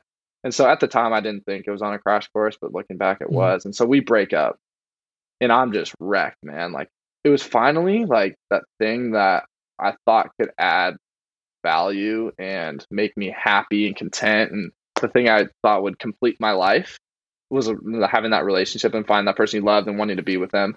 And then it was taken away. Mm. And I was like, I'm so tired. Like I'm done with this. Like I finally came to the end of myself. Like I all of a sudden, like working hard wasn't solving anything. Mm. I couldn't work hard. Like I couldn't outrun whatever this was. And so I was just like, what do I do, man? I was so shook. Tried to get her back, tried to do all this stuff, you know. Writing letters, doing all this stuff. Doing the most. Looking back, it's funny, but doing the most stuff, man. But then I'm like, I just got to the point where I was I was so tired. I was like, why can't I rest? Why can't I just stop doing everything? And why is that like why is that so hard for me? And so i remember i'm i'm thinking about you know quitting doing this business and just resting. And i was so stressed out man. Like so much anxiety so much stress. I'm facetiming justin twice a day. My other buddy wants like should i be doing this? Is this right? Like and i mean justin's so funny man. He's like man god put this dream on your heart but you think you're gonna do it without him? I'm like oh okay like Justin has an unbelievable ability to speak truth with grace, the most I've ever seen. Like he's he's always speaking truth like very bluntly, but I've never felt attacked. And so he did that a few times. I'm like, all right, man, I'm gonna rest. I'm gonna quit. I'm gonna stop doing everything. There's a I finally came to the end of myself. I'm like, all right, God, like I'm finally gonna trust you and just see what you do with my hmm. life. That was the first time I'd ever just like, all right, you got it. I've, I've been trying to do this my whole life, and I'm tired. I'm stressed out. What if I just tried something else for six months? I can go back to this if I want to, but let's just see what happens. So what'd you try? What just giving it all up? Would that? What, so I literally stopped everything, man. Like, what does that look like? I mean, I still have my job, but outside of that, I was like, I'm gonna chill. I'm not gonna read any personal development books. I'm not gonna listen to podcasts. I'm just gonna work. I'm gonna watch TV. I'm gonna sleep. I was sleeping like 10, 11 hours a night. Like I was like, I'm gonna chill, man. And so I read this one book during that time though, because I was still trying to forget what it was. My buddy told me. Yeah, something about free. It was like from sun from slavery to sonship, something like that. Mm-hmm. And so this guy's talking about how people can have this big uh you know ministry achievement working hard for god but still be living with an still be living as an orphan mm. and he said that and i'm like yo, that's me. I've been living like an orphan. And so during this time, there wasn't like a magical period, but I think me just resting and stopping and realizing that I'm still good, like was the first time I ever felt the love of God. Like I was just like a moment. I'm like, yo, God loves me. Mm. Like I could go sit on a log for the rest of my life, not achieve anything. Is that productive? Is that what I'm supposed to do with my life? I don't think so. But if I did that, it wouldn't change the love that I can receive and that I am loved by the Father. Like that would never change. So that was the first time all of a sudden I was kind of like, oh yeah, that's true. And I'm like, that's that was a game changer for me. When was this? What what was it near the end? Like what near the end of COVID? We're still in COVID. So like, What time of the? This was August, like August, July last year. So you're being loved. So I'm being loved, man. And like, I think this is when it happened where I talked with Tyler, where I realized I was free from stuff. Like, it wasn't like this big ordeal, but stuff that I was still trying to like kind of neuroplasticity myself away from doing. I'm like, dude, that stuff's dead.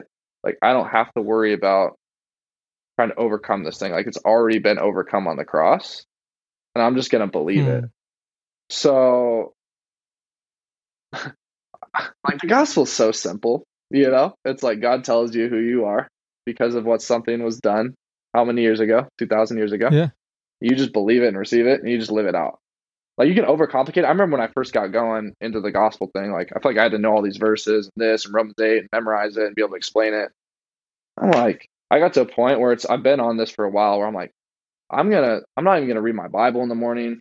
I'm not going to, whatever. I'm going to do the Bible study I'm, I'm leading, but besides that, I'm just going to believe this thing. Huh. That's it. That's all I'm going to do. And the thing is, just by doing that, I've grown way more than when I was doing all that personal development stuff. Like I look at my life and who I am and who God's making me into and just like pruning, and I'm just blown away by the stuff he's doing that like I'm not doing anything. It's just his grace. Like I've been overwhelmed by his grace and blown away by it. Because it's just that work within us that just changes us. I'm like, that's all I have to do. You know, like after all I was doing all that stuff, right? It's like, okay, I just have to believe this thing and like his spirit's gonna change me. And that, I'm like, all right. I wanted to memorize everything, right? The first, like when I started, I wanted to memorize all the epistles and just know them. And then Dan Mohler's like, man, just be the Bible. Just like let it become you. Like, don't Mhm. read it for knowledge, read it like as communion. And so I Yeah. stopped because I think you and I may have similar personalities. I I I stopped um reading it to so I could know it and started reading it in a completely different way. And Mm, I mean, I know the Bible now more than I've ever known it, but it's not because I like Mhm. sat for hours and studied it. Like those verses mean something to me. Like Second Corinthians 5:21. Mm-hmm. I don't know it because I memorized that he who knew no sin became sin so that I might be the righteousness of God in Christ. Like I know it because like that verse is so important to me. Like when it says that I'm a new Yeah. creation, the old is gone, behold the new has come. I didn't have to memorize it so that I could say it in a podcast. Like I am a new Yeah. creation, like that's in me. I know it because I believe it. And so yeah. yeah, man, giving up that stuff and just like putting our weapon down and resting. And then realizing like, yo, Mhm. that's that's what he wants. Like he wants to just That's love man. us. I didn't think if I rested that things would happen in my life. I didn't think God would actually work. And so it's been wild to see how God's legit like just put things into my life. And it's that's a crazy thing, man. Like like a lot of the personal development world is like write down what you're thankful for, say it three times in the morning, consistently do that, and eventually you'll be thankful. But the thing is, you're still living from the mentality that you went out and did it and you got it yourself. So can you truly be thankful for those things you have in your life? Like I don't think so. But like when you just like fully surrender and you rest and things get brought into your life, you can't help but be thankful. Like that's been the biggest thing for me is before like I thought I would have earned this new job that I got or whatever. But like God did it. So now I just, just say thankful and I'm not worried about failing because he brought it into my life. But if I fail, okay, that's not where I'm supposed to be anymore. So it's like true thankfulness is is just fully receiving and resting. So you you mentioned you didn't think he would do anything if you just rested. But what is he doing now that you're resting? Like what's happening in your life? Like social like let's talk about in your social life because that was a huge deal. You were the man, the funny guy or the basketball player. What's going on in your social life that you see different than from before? Can we put that on hold for a second and go back to my family Do it. about what's Let's it. And then we can go to that. Yeah. So this was even before I think the whole gospel thing happened with at the church with with all that. But I remember I'm reading this book. It's talking about generational Versus Yeah. stuff and how it gets passed down and they're starting to see it even in our cells and they're finding it proving it through science. I'm reading this book. I'm like, this is crazy. But it talks about it's like, okay, imagine the person that you that hurt you sitting in front of you with all their pain, all their trauma, all that they've been through. So the first time I saw my mom, like, whoa, I just broke down crying, man, by myself in my apartment. Like, my mom wasn't trying to be what she was. Like, she'd been through a lot. And that's where she was at that point for a lot of her life. Hmm. And so instantly I'm like, okay, I need to tell my mom about this. Like, I think in that moment, I no more, no longer had resentment for her. Mm. Like, I know I couldn't look at her anymore and draw up any feeling of resentment. I'm like, I one, I never wanted to forgive her. Like, I never wanted to do that. Mm. You know, like truly, I was like, I'm just gonna move on, push it aside, be there. You know, I'll come around because I feel guilty if I don't, but I just wanted to move on and just cut that out of my Mm. life. So I text her and we go to the, this place called the Laughing Planet. It's like a healthy Chipotle. So we're sitting there. I didn't know how to get into this, but I was like, I need to get this out. So we're talking, kind of BSing. Um, and eventually I'm like, Mom, there was a point in my life. I don't feel like happy saying this, but there's a point in my life where I wanted you dead. Said that straight to her. She starts crying. I'm like, but right now I'm sitting across from you and I no longer can call up any resentment Wow. towards you. And I think this is probably the first time that I can remember I actually think I said told my mom I love I love you. I think that was something I never heard growing up, probably I would say less than ten times. Like I love Mhm. you. I heard that. But and so we're literally in this laughing planet. I go over and we're crying, both of us publicly in this laughing laughing planet. I'm like, yo, this is wild. But the craziest thing was like there was a moment where okay, I saw myself differently because of the cross. But then because he represented all of humanity, like he is the second Adam, Mhm. he represented everyone. So now, like with my family, with my parents, or with anyone, like I can't not see them outside of who God says they are. Like even when something happens or they do something, they act a certain way, like I can't I can't not see them through the identity God continuously says over them and calls them. Like I can't. And that was so big. Like now it's like I actually enjoy going to my parents' house. We get dinner. And I just never thought I would ever be here. When you when you told her you loved her in the restaurant, did she receive that? Hmm. I don't know. I think so. Hopefully. I don't know. It's probably a follow up question I can ask her. Yeah, be like sometimes God probably asks us like, "Do you know that I love you?" And I th- I would imagine that if she knew that you loved her, like you would feel awesome about it. Be like, Hmm. "Wow, you get it. You do understand that I love you." It's like sometimes we Hmm. think that we position God so weird. He wants us to know that he loves us and when we realize it, he's pumped. He's like, "Oh, Michael, Michael Yeah. gets it." Like that whole time, I was Yeah. try- just trying to love on him and tell him I loved him and show him I loved him, but he just couldn't see it. But he gets it now. My son understands that I love him. I think that gives him great pleasure. Yeah. Hmm. Absolutely. Yeah, I know my mom's going to listen to this. So I love you, mom, when you hear this. But I'll tell you in person as well. Dang, that's what's up. Oh, I'm getting choked up just thinking about that. it's just wild, man. Like I just I had so much anger towards her. Just the fact that that healing happened. Like I just didn't believe true forgiveness could happen because I was in this weird spot where the world tells you to forgive, but don't forget the offense and all this stuff. But it's like, yo, if I have everything and I'm a new creation, like I don't need anything from you to act a certain way. I didn't need you to act any way in my past. Like no longer do your your actions then affect me. It's like you can then even kind of forget the action. Like there's this idea you have like hold this dichotomy of okay, I forgave you, but uh, I'm gonna push you away because I have to have these boundaries. But it's like if you're anchored, like you can keep hitting me, and yeah, I might feel a certain way, but like I'm good. Like it doesn't change anything about who That's- I am. The gospel doesn't allow. The, most people's gospel does not allow them to deny themselves. Your gospel, and like I've said this, I said this in the last podcast. Paul's gospel, the one that he got directly from Jesus Christ, was enough for both you and I to deny ourselves and to lay down our lives for people because it gave us Mm. everything. Like God doesn't owe us anything.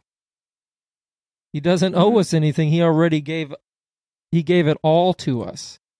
So that like all Yeah. that we're sacrificing is that stuff that we didn't we weren't we didn't need in the first place, our selfishness, our pride, our you know, whatever. And so yeah, why do we keep record of wrongs when we're also denying ourselves? That doesn't make sense. Hmm. Yeah. Hmm. Like we've denied ourselves, Yeah. so make sure you have boundaries. And I don't want to go into the, the whole boundaries thing. Yeah. Like there, there's a, there's a a place for that. But listen, Yeah. Jesus loves you so much, and He loves you enough that you don't have to keep record of wrong, that you don't have to seek your Yeah. own. Like you're good, Yeah. but unless Yeah. we see the true gospel, it like the the Mhm. whack version is not good enough. The whack the whack the okay news is it's it's okay, No. bro, but it's not it's not it. Black news. No, that's a crazy thing. Yeah, boundaries have a place, but it's like a self preservation.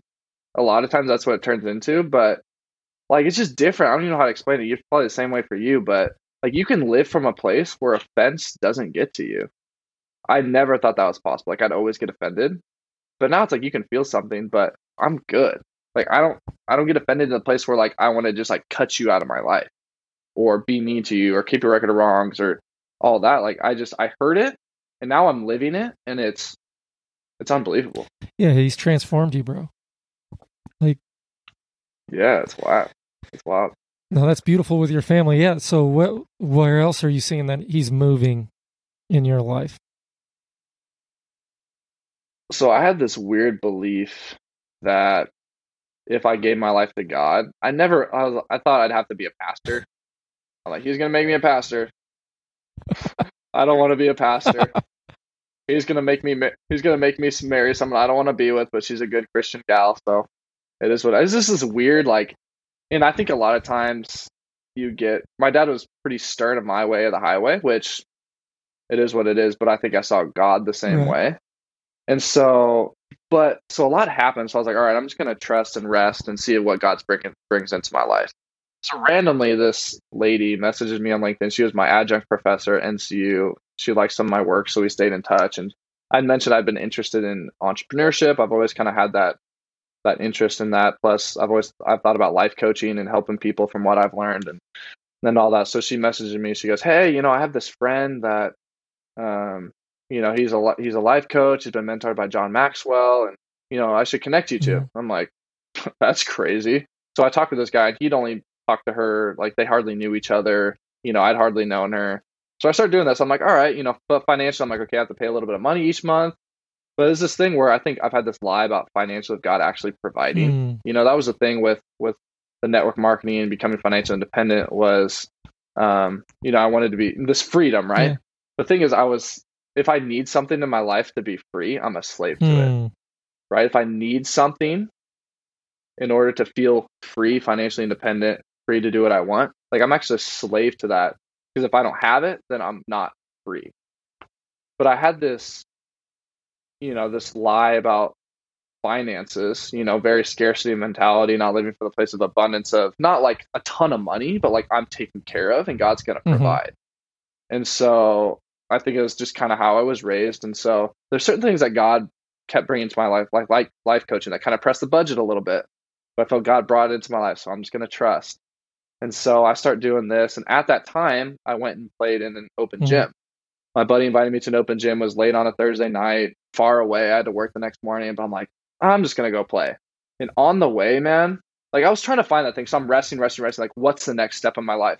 Because I've been doing all these things and taking on what the world had told me was successful. I didn't know who I was or what I even wanted to do. Like, what are my passions? I had no Mhm. idea. So I'm in this weird place. Like, all right, I'm going to be in this season for as long as God wants me to be.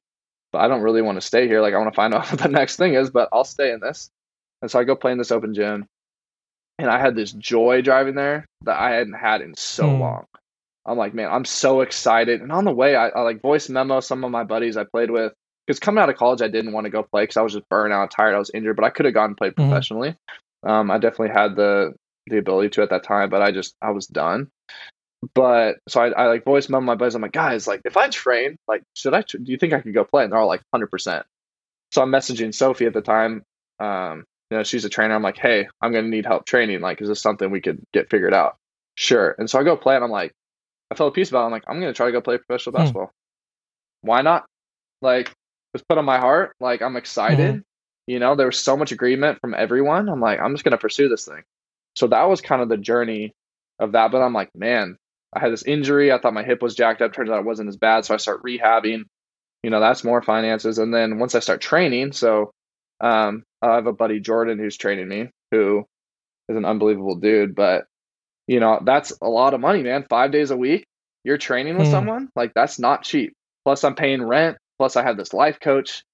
So I'm like, dude, I don't know. I honestly didn't almost didn't try pursuing the ball thing because of that. I'm like, dude, I don't know financially I can do Hmm. this. But then I'm like, okay, if God, if you're bringing this into my life, like I kept being like, all right, I'm gonna hold God, I'm gonna hold you to your word. Like you say this, let's just see. You know, I'm I'm gonna trust it. And he kept providing, so I'm pursuing this basketball thing, and it was wild. Like you realize that everything's bigger than Hmm. you because I was worried about my finances and basketball, but God told me that you know working with Jordan, like we've developed such a cool relationship, and God's used me in different times to speak into his life. At one point, he's like, "This is bigger than you. Like you're also here for him." Hmm. And I'm like, oh, okay. Like, it's always gospel. It's always being a light. And so I'm pursuing this thing. I get really into health. I'm trying to figure out, you know, because right, we have the mind of Christ. We've been given a new heart with the law, with the law written on it, and we have the Spirit living in us. Mhm. Right. So the one thing that we don't have left, or that's still not been redeemed, but we're waiting for, is this physiology, this body. But like, there's still a way to, like, I thought, okay, yeah, live by faith, not by feelings but I also want to feel Mhm. good, right? I want to not be tired, not stressed out. So I mean, I got really into I got really into what I'm eating, you know, sleep. Like how do I maximize my Mhm. body? Not now to get achievement and to get people to like me, but how can I be more and more of a Mhm. light so that God can put me Mm. somewhere, right? So this idea of okay, God, if you want to put me somewhere, because like one thing that I don't know, this is this has always bothered me is we need more p- believers in places of influence. You know, I think like there's this lie of money. If I have money, I'm not saying money is. I'm not saying it's like oh, you God's gonna give you a bunch of money, but I think like there's this lie of that. You know, being successful, like people are gonna see you as not being Christian, and so I feel like people like some people don't pursue stuff and they just like live from this place of humility, which it's more like I don't know self defecation, but we need more people believers in places of influence being lights. Yeah, that's why I love know, Trevor like, of my- Lawrence, bro. Like Trevor Lawrence coming out of Clemson, Yeah. I'm looking at this dude and I'm like, bro, I hope you just like I want him to succeed because he's at the top of the top of the, the game, but dude is a Christian. Like dude is like, I don't get my value from this. And I'm like, let's go. Like I just get so excited when I hear that. Look at Bieber. Oh, Bieber. What Bieber's doing? His new. Did you hear his? Did? I? Come on, man. I heard it like the moment it came out, I was just like, "Ah, I love it. I didn't know about it, man. My buddy texted me, and dude, that's gospel. He's speaking gospel to potentially billions of people. I love it. That's wow. But yeah, so like, I just get really into health, and so I- I'm still pursuing this thing. I'm trusting God. Like eating healthy isn't cheap, right? But I feel like God wanted me to pursue this thing, so I'm like, all right, like, I guess I'll you know I'll invest into that. So I get into this thing, and so I'm I'm doing a live coaching session with my, you know, this is all me resting, just like waiting to see what happens, right? So I'm doing a, a live coach with my or a coach or a session with him, and you know, we're talking because I was kind of miserable in my last job. I'm selling copiers, not going well. I don't care about it, but I'm gonna keep working hard. And I was trying to, I was learning how to be content in all circumstances, right? But I think a lot of it I was like kept myself there when I didn't have to Uh-huh. be. Um, and so he's like, hey, just go. Like, what if you could sell anything? Because I was worried about basketball when I'm gonna leave. Do I want to go to a new spot? Whatever. And so he goes, just go check something out. Just go look. So I Google, I come across this. He's like, what would you want to sell? I said, something in the health nutrition space. I would love to do that. And so I find this company where they're kind of revolutionizing the way supplements are, are used by doctors. And and and I'm I'm pretty good at seeing trends and I see where the trend is going in the personalized care, what everyone's talking about, what they're doing. I'm like, I couldn't sleep. It's 2 a.m. I'm doing my resume, I'm uploading it. And so turns out the co-founder of the company, like they're all believers, which is unbelievable. But he goes, Hey, we need to find someone who's two years out of school, who's had two years sales experience, preferably Xerox. I was all three Oh, of wow. those things. Like it was just like a total it was a total God thing. But so that's where I'm at now. Like I'm still, you know, pursuing the ball thing. I'm I'm doing this job which I love and I like I'm thriving in it. Um but it's just been wild to see how God just continuously brings stuff into my life as I rest. And I couldn't have done it better myself. That's awesome, man. So that's that's been a trip. It surprises me every time. So as as we wrap this thing up, I kind of want to know if, and I ask this question all the time, if you could go back to, I don't know, junior year high school, Michael, maybe junior year college, Michael, and just have a few minutes with this guy. What would you tell this guy? One, you're loved. You're good enough just as you are. You don't have to achieve anything to change your value. You can rest a little bit, be yourself. Like people will love you for you. And I didn't know that at the time. Like I thought I had to be something else to be loved, to be whatever someone saw as successful or whatever. But like you're good, man. Like you don't have to be anything else but yourself, and that's enough. And God's gonna provide and lead where He wants you to be. Like His love is the thing that's going to satisfy you. You're not going to find that anything else outside of you. Start there, and then all that stuff will fall into its proper place. So you probably don't think Jayla is as crazy now as uh, as you thought she was, do you? Yo, I'm that dude, man. I'm that dude now. Like I'll say similar stuff to people, and what? Like, man, I don't. I feel weird saying these words, but you can live from this place where you're good, regardless. Yeah, So yeah, I don't think she's crazy. She's I, I'm interested to see how basketball works for you in freedom because, like, I, I loved basketball. I played basketball. I coached basketball, not at anywhere near the level you have. But, like, I was talking to my friend Katie. This is actually Tyler's sister. And we were texting back and forth about hmm. basketball. And I realized, just like within the last two years, is probably one of the first times in my not probably, I know it's the first time in my life that basketball has nothing to say about my value. Because it went from me like in high school and college, like how I was playing, and then like I kept on playing after college, and then I then it became coaching, and now like how well how good of a coach I was, and how like and it was always either taking from or giving me this value, and now like like even how I watch basketball. Like I love basketball, but I don't watch it the same way I used to watch it because I would used to watch it like, oh, I how could I do this, or and then it became how could I coach this, and then it became all these different things, and I'm like, wow, basketball has nothing to say about my value, and I'm interested to see in your life how you can do this thing. But it's almost like it's not taking anything away from you or giving anything to you. It's just dry and you're just doing it because you have everything. You're doing it out of abundance. Mhm. And so I would imagine like your Yeah. motivation and is it would be completely different.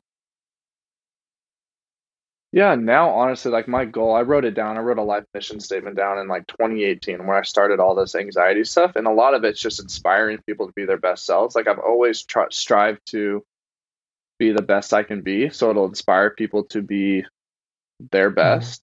And so, like now, basketball for me, man. Like one, I'm a better player because I'm not putting pressure on myself. I just go do me. I mess up. Like I'm not putting the pressure on myself. So it's like fun. I can go out hoop and have fun, which is amazing. But now I just see it as a vehicle. Like that's a world, the sports world, the athletic world, where I don't think there's a lot of gospel, and there's a lot of people where I was putting a lot of pressure on themselves, getting their whole worth and value from that. And if God leads me to go play, awesome. Um, I know I'm on this journey for a reason, for whatever purpose. Um, but to be that example of freedom in that world where I think it's really needed for these athletes because it's like athletics is that one thing. I think it's a, uh, everything else, but it becomes like everything. It's such like a cultural thing, identity. I'm a hooper. That's it.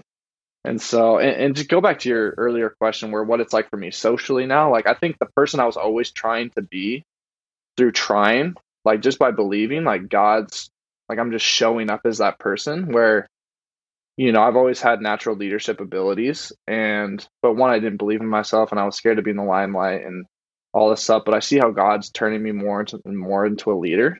Um, and just like loving people, being open, like having fun, just kind of being who I think I was early on in my life, kind of more of a light. I mean, that's our goal is to be a light, right? And that's that's for my reason of being my best self. I just want to be a mm-hmm. light, you know. So people ask why, right? Like, okay, you can live this way, you can have joy and peace and be healthy and and all this stuff, and you can still do what God put you on this earth to the greatest of your ability, all this stuff. Um, but yeah, like I just feel like I'm who I'm supposed to be, you know, and he's continuing to prune me. But just socially, it's like I know I'm loved, so I'm not wait. I'm not trying to be funny for you to like me. I'm not trying to look good so you can like me. Like I like those things. Like it's fun to have humor. It's I like fashion. It is what it is. But like none of it is trying to get something. And because of that, like I feel like my like my influence is growing a little bit, which is cool. Um, and just being an example and an inspiration to people of like, hey, like you have so much potential. Like everyone has so much potential. Like they're in made in the image of God. Mm. Some people just don't know it. They don't know how much they can do. And so if my life can just be like a small example of like this is where I used to be. Like I couldn't even talk to a stranger. Like I was scared to talk to a girl. I didn't know what to say. Like the you know all this. I was I was just like lived in so much fear. Now it's like now I'm mm-hmm. here and this is who I am. Like what the heck? Like what happened? Mm you know so that gives people the just the thought of like oh like maybe my life can be a little bit different hmm. let me ask a question maybe if i just tried a little and i stepped out and i pursued my dream and that's why i'm pursuing that's part of that's why i'm pursuing basketball is like hey don't be scared to pursue your dream like you're good you're provided for if you fail it is what it is but you're gonna be good regardless so just have fun be a kid you know like pursue your dream so that's part of the reason why i want to pursue ball is to show people like hey like you have this dream in your heart go do it you know? So now it's it's just so different, man. But it's just fun. Like it's just fun to see how I don't have to try and I can just show up as who I was created to be instead of trying to show up as who I created to be. Man, I love it. Are you going to be in Portland at the end of April? Are you about to Man, we're going to pull up, bro. Nick Let's go. Oh, yeah, I got circled. 20 Yeah, man. Right? We're going to be there. Hey, thanks so much, oh. bro, for coming on. I love your story, man. I love it because yeah, man, anxiety, all this stuff you were dealing with. I love to see that the truth has set you free, man. And Tyler was right. Like freedom looks awesome on you. Um, it's such a testimony that God's love. Yeah, man. Anxiety is not your final story. Whoever's listening to this, like, don't believe the lie. You're going to be stuck with it. You might feel a certain way, but like healing is possible. Not only identity level, but even from like a physiological perspective. So, you're good. Believe it. Let's go, man. All right, thanks, brother. We'll uh, we'll talk to you soon, bro. Yeah, much love.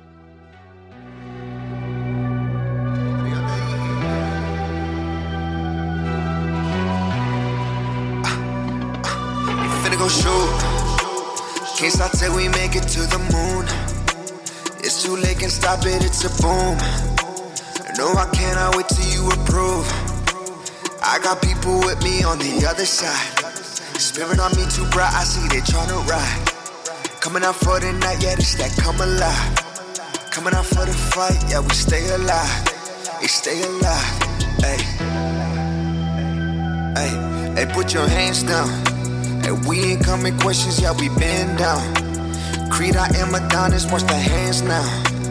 Went from thinking broke to living rich now. They bustin' with the twos, you watch me slide now. And she look kinda bougie and she bad now. Hey, mama think I made it, is you proud now? Hey, hey.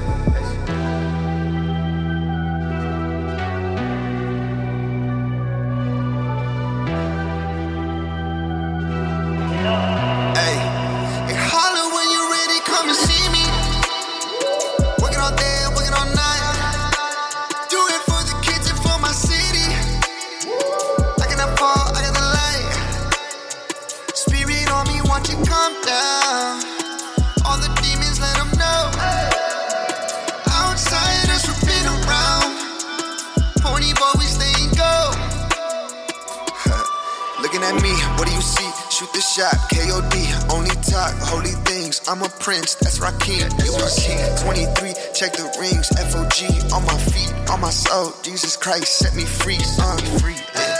Only motivation on me now is heavenly. Lot of people trying to drain me of this energy. I talked to God, told me people's not my enemies. I'm cutting ties with the spirits trying to play with me.